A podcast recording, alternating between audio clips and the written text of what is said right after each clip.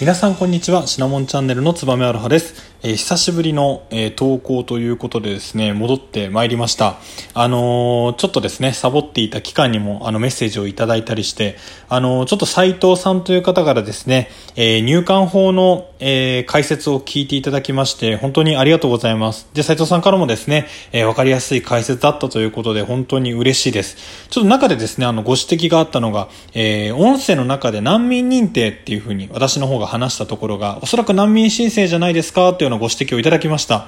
えー、私も確認したところですね、えー、難民申請の間違いでして、えー、本当にあの、こういった間違いを指摘してくださるくらいですね、えちゃんと聞いていただいている方が、いてですね、非常に嬉しいとともに、あの、なお一層ですね、あの、気をつけて、私も、えー、ラジオを話していきたいとは思うんですけれども、あの、この勢いを忘れずにですね、あの、ガンガン解説はしていきたいと思う、思いますので、お便りいただきました斉藤さん、ぜひ今後も聞いていただけると嬉しいです。で、こう、入管法とかですね、あの、日本国民であればあるほど、えー、全く関係のない法律なんですよね。ただ、逆に言うと外国人の方々にとってはですね、えー、結構重要な問題だったりして、こういうふうにまちょっとこう手の届かないようなところのニュースを僕も今後とも話していければなというふうに思うので、ぜひですね、例えばこうこの件でお話しする機会だったりとか、またちょっと間違いがあったりですね、質問とかがあったらいただければというふうに思います。ありがとうございます。ちょっと久しぶりなので、え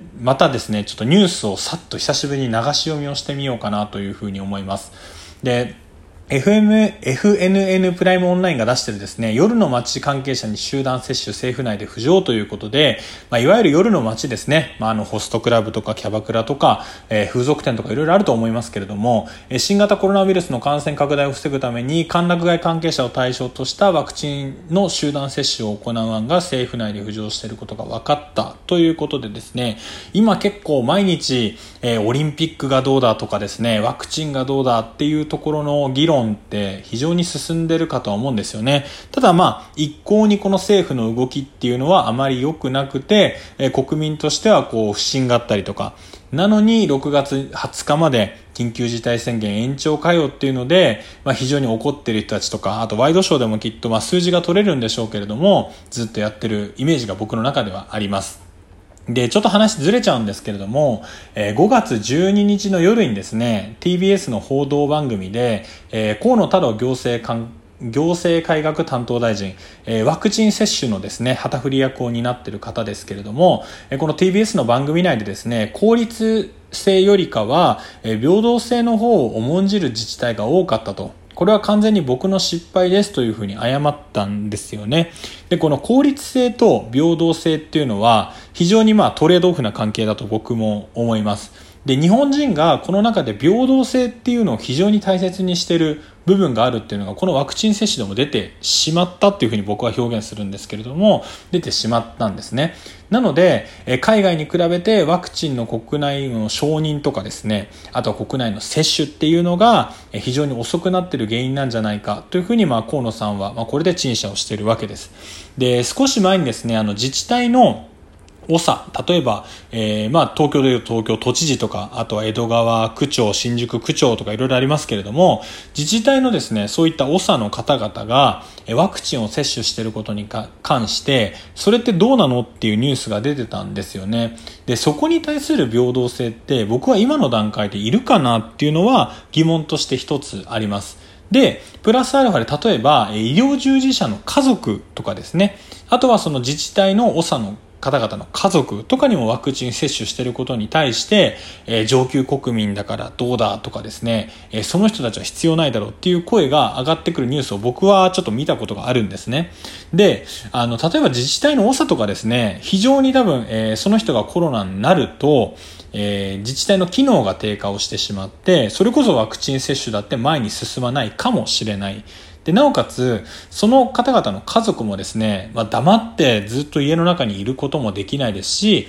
日々日常生活を過ごしていく中で仕方なく感染してしまう可能性もゼロではないですよね。なので、ワクチンを接種することっていうのは僕は絶対に必要だと思います。で、それがですね、ひいては日本国民全体のワクチン接種の効率性っていうのに僕はえー、つながるんじゃないかなというふうには思うんですけれども、え、どうしてもやっぱり日本人の国民性なのかですね、平等、同時スタートとか、あとは今は高齢者が打ってるから、え、まあ、自治体の長であっても、家族であっても、え、その人たちと、え、歩幅を合わせてですね、他の人たちと一緒にワクチンを接種しなきゃいけないんだっていうような考え方が、やはり、え、幅広く残っているみたいですね。で、またですね、それに関連するニュースですと、えー、政府はですね、31日の野党との会合の中で、東京オリンピック・パラリンピックに参加する各国選手が、選手村にお酒類ですね、種類を持ち込むことは禁止されていないというふうに明かしてですね、えー、まあ、デーブ・スペクターさん、あの、有名なですね、評論家の方々が、あ、評論家の方が、えー、日本中の居酒屋を選手村っていう名前に改変すればいいんじゃないか、なんて笑い話で話してましたけれども、まあ、これもですね、結局今の時期は外出自粛とか、あとはお酒を出すのはいけませんよっていうふうに言いながら、やっぱり選手を特別扱いするのは心情的には理解も得られないということで、やっぱりまあもちろんですね、こういう感情的な問題っていうのも政治は考慮しなければいけないんですけれども、この平等の観点に立った立ち振る舞い方を政治に要求するっていうのは、やはり日本としてはですね、他の国に比べて、えプライオリティが高い事象になるのかなというふうに思います。で、本当に僕個人的な意見を言わせてもらうと、東京オリンピックは、パラリンピックはやってほしいんですよね。で、それがなぜかっていうと、ただ単純にあの野球が見たいから っていうあの理由なんですけれども、もちろんまあオリンピックしたら海外からいろんな人も出てきますし、例えばそれに伴ってお酒を飲みながらオリンピックを見たいっていう日本国民の人たちも出てくると思います。でただですね、えー、ここの部分に関しては、えー、もうやると言われてるっていうことを前提に進まないと、この時期になってもやるかやらないかっていうのを議論してること自体がですね、非常に体力の無駄でして、ここで中止になるっていう可能性よりも、もうやるっていう気持ちでですね、迎えた方が、なんかがっかりすることがなくなるんじゃないかなというふうに思って、僕個人的には東京オリンピックはやってほしいなというふうに思っている次第です。これはあくまでも僕の意見ですけどね。で、あともう一つですね、最近ちょっと気になるニュースがあって、5月24日の月曜日に出てたニュースなんですけれども、えー、原発再稼働とか、あとは原発を新しく作るっていうのを求める、えー、自民党のですね、カーボンニュートラル実現推進本部、これ本部長はあの自民党の幹事長の二階俊博さんが務められているんですけれども、この5月24日にですね、原発の早期再稼働や、えー、新増設や建て替え、これリプレイスっていうふうに言うらしいんですけれども、を求める緊急決議っていうのをもと、えー、まとめたんですね。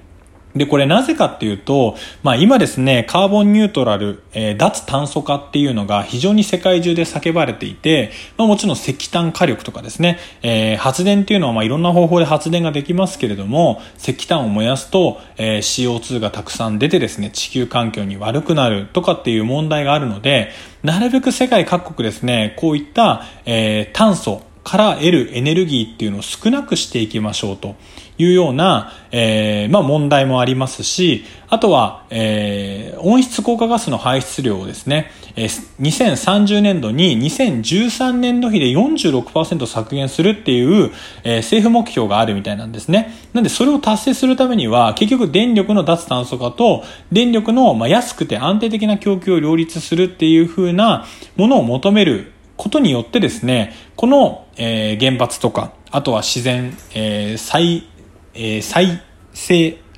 再生可能エネルギーですかね。まあ、こういったところに、えー、電力の、えー、まあ、供給っていうのを頼っていく方がいいんじゃないかっていうのが、今議論されているところであります。で、まあね、本当に、えー、3.11の時に、えー、福島第一原子力発電所が、えー、まあ、事故、重大な事故を起こしてですね、現在もその放射性物質トリチウムっていうのを含むですね、処理水の海洋放出は、まあ、いろんなところで議論がされている。そんな中で、日本っていうのは、じゃあ、炭素エネルギー、えー、にこれから頼り続く石炭火力とかに頼り続けるのか、それとも自然なエネルギーに頼るのか、ただ自然エネルギーについては日本は非常に国土が狭いから太陽光であったりとかあと風力発電っていうのは非常に効率が悪いんですね。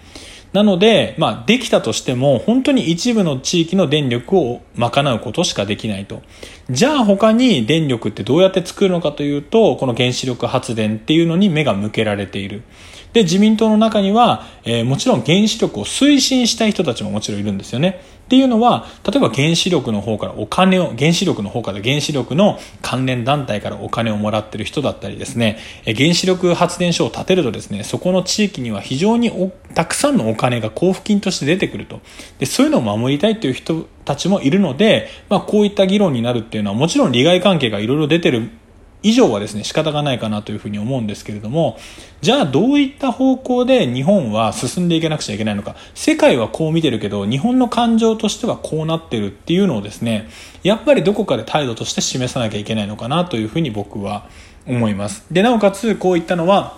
政治に興味を持ってないと、自分一人だけの力ではもう何ともできない。っていう、まあ、悲しいことですけれども、えー、日本のあるべき姿っていうのをですね、やっぱりこの3.11を経験している自分たちだからこそ、やっぱりそういった目線で議論をしていくことが必要なのかなというふうに思います。なかなかね、ニュースからは聞こえてくるけれども、えー、個々の人たちが発言してくる瞬間っていうのは、もうほとんどこの原子力発電所であったりとか、あと再生エネルギーに関してのっていうのはないかとは思います。なので、やっぱりこういったニュースをきっかけにね、ぜひ皆さん身近な人とこう問題提起をして、ちょっと嫌な顔されるかもしれないですけれども、本当に雑談チックに話せばですね、えー、まあ楽しい話題って言ったらあれですが、えー、こう盛り上がる話題だとは思うので、いろんな人の意見を聞いて、自分の意見を人に伝えるっていうことを、このニュースを通してしていただければなというふうに思います。ちょっと取り留めのないラジオになってしまったんですが、えー、聞いてくださった皆様ありがとうございました。